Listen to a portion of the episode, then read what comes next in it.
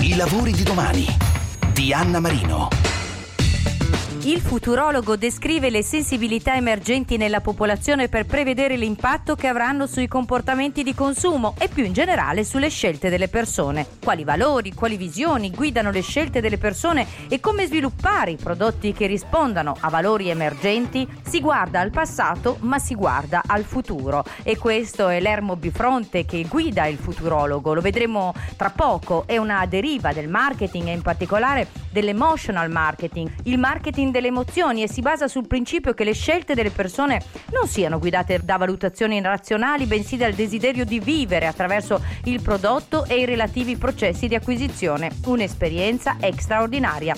Il futurologo conosce e utilizza gli strumenti e le metodologie della ricerca anticipativa che utilizza per individuare le tendenze del mercato nelle loro fasi emergenti, i segnali deboli e per prefigurare le probabili opportunità che si aprono all'impresa. Il futurologo, esperto di marketing predittivo, mira ad anticipare le condizioni del mercato e creare la domanda per un certo prodotto nelle fasi iniziali, nelle quali il bisogno è inespresso e ancora latente. E allora scopriamo chi è il futurologo e che cosa fa e noi come sempre sul sito di Radio 24 alla pagina programma dei lavori di domani vicino al podcast e alla descrizione di questo lavoro segnaleremo subito app, siti utili e link su cui cliccare per avere le informazioni e la formazione perché no dritte sulle opportunità per questa figura su cui puntare e incentivare con fondi anche europei per la sua formazione e il suo sviluppo. Questa è la strada da seguire per i giovani e non solo e questa è la strada che ha seguito e ci indica Domenico Fucigna, futurologo. In questo momento noi ci troviamo, come sai, in un momento di grandi cambiamenti molto estesi e molto profondi, quindi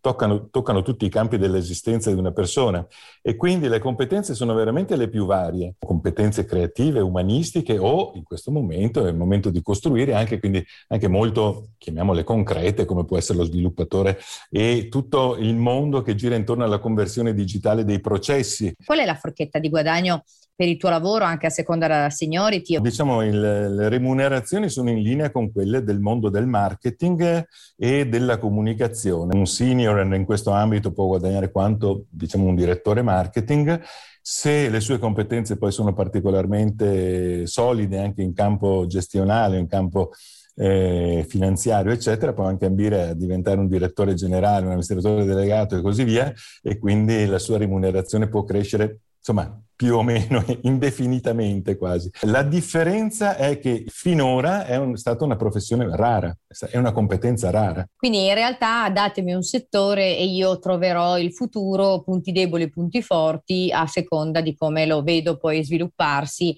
nei miei occhi di futurologo e eh, a 5, a 10 anni, insomma, dare come eh, dire sì, anche sì, una sì. proiezione.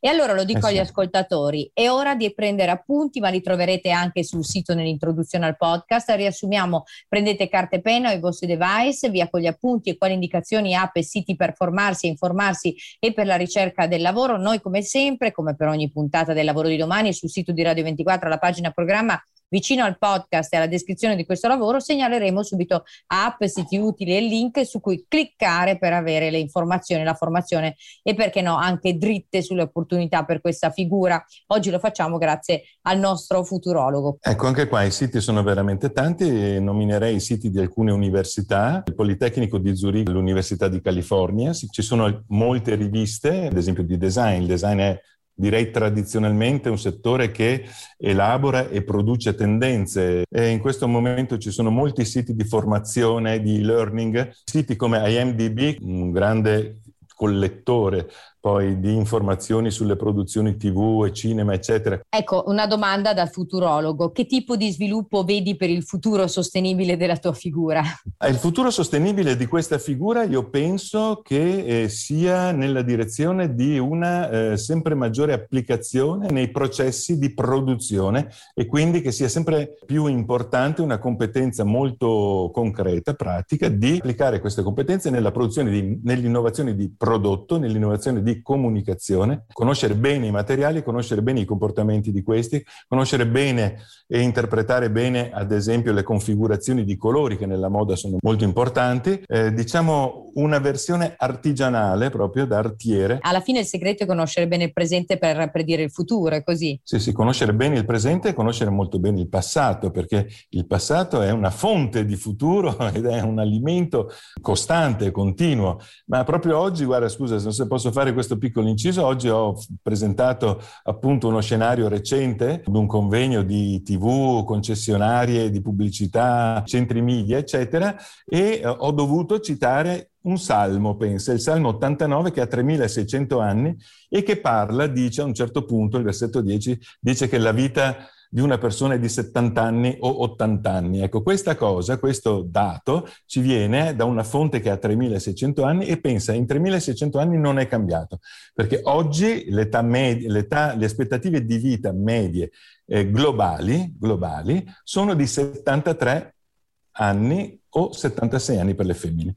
Quindi eh, siamo rimasti a 3600 anni fa in questo aspetto diciamo, non secondario della vita di una persona che è la durata. Certo, un futurologo che parla di passato è una contraddizione. Non è una contraddizione, spesso nel passato noi ci siamo allontanati, ma molte delle acquisizioni che noi oggi attribuiamo alle neuroscienze, ad esempio, o alle, alle scienze in generale, eh, sono già contenute in antichi, in scritti anche molto antichi. Beh, insomma, la filosofia greca, come sappiamo, è tuttora una fonte di futuro. Avete sentito Domenico Fucigna, futurologo.